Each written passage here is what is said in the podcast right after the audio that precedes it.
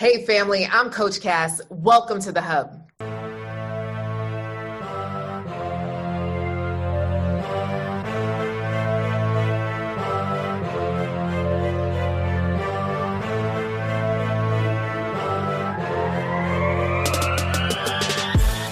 I am so excited. Well, you know, I'm actually really sad. So, this episode is brought to you because I recently had my maid of honor pass away. And unfortunately, her family was not able to find her life insurance policy. She was single. She didn't have anyone that that really looked out for her in that way. So, you know, it's been really tough for me in this season just thinking about all of what her family is going through. And what I understand is that there are many of you who are single on this line that don't have your affairs in order and who may not be single and still don't have your affairs in order. So I thought it was apropos for me to introduce to you Jeff Moore, the wealth builder. What's up, Jeff? All the way from Jersey. How What's you up, doing? Cassandra? How you doing? First of all, first and foremost, sorry for your loss. Uh, uh um, I was saddened to hear that you lost a good friend, and um, especially you know at uh, such a, a, young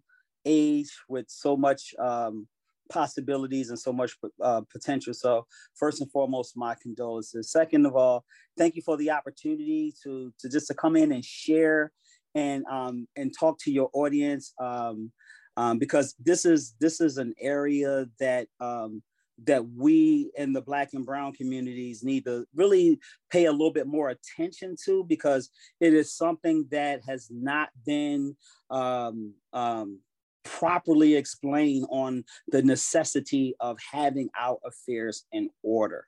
Um, and, and, the, and the recent thing just came to my mind um, from not having affairs in order was, you know, Aretha Franklin's estate just recently got settled. So, and, you know, in her estate, you know, paid close to $5 million in fees and lost op- income opportunity to the Franklin family just because things was not in order you know mm. so that that's money that can never be recaptured.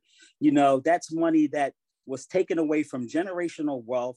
That's money that was taken away from future businesses that could have been opening future homes that could have been purchased future educational opportunities that could have been taken. I mean it was a plethora of ideas that was now lost because simple planning was not done. Simple mm-hmm. planning was not in place. So this is a heed, this is a call to order for us to just to get the simple things in, in place and to start to build the foundation of our financial empires so we can be able to not have money lost to our to our future and our futures because of we didn't do good planning. Yeah, yeah, man. Okay, so talking about Aretha Franklin and not having affairs in order. So for me, I instantly was thinking, oh, let's start a fund for like her daughter because, you know, what's her daughter going to do, right? She doesn't have a mom. Her daughter's 13. And when I got the link saying the family was trying to fundraise for the funeral, I was like, man, that's something I feel like people should take care of. You know, like that should be one less thing on your family's head and and the average funeral i feel like it's like 14 to 20,000 and that's like a simple funeral nowadays right? Like they get worse than weddings out here. So so jeff what would you say are like the three top things that our busy professional women should stop being busy and take care of before it's too late? The three big business uh, biggest things right now um, the first and foremost is to make sure that you have a will or mm-hmm. trust a living will, and a power of attorney. Oftentimes, we don't, it's a 100% chance that we're all going to leave this earth. Right. And many of us, you know, we walk we walk around like, oh, that's never going to happen to me, or I got time. And one of the things that you know, time is not promised to us. So when you look at having your foundation together, and when you make sure you're having your your your your affairs in order, the first and foremost thing is to make sure you got a will, a living will, and a power of attorney. Mm-hmm. And, the, and the crazy thing is, I was looking at a statistic in Black and Brown families, and it said that not, uh, close to 95% of all of these families do not have a simple will, do not have a living will, which is a health directive, and do not have a power of attorney that will be able to act financially on your behalf in the event that you cannot do it on your own. So that's the first and foremost. The second thing I would say is to make sure that you have a disability policy, disability insurance policy to make sure that a hundred percent of your income is protected while you're living because yeah. oftentimes many of us slip and fall we get hurt and then we have to only rely on a reduced amount of income coming into the household and mm-hmm. oftentimes those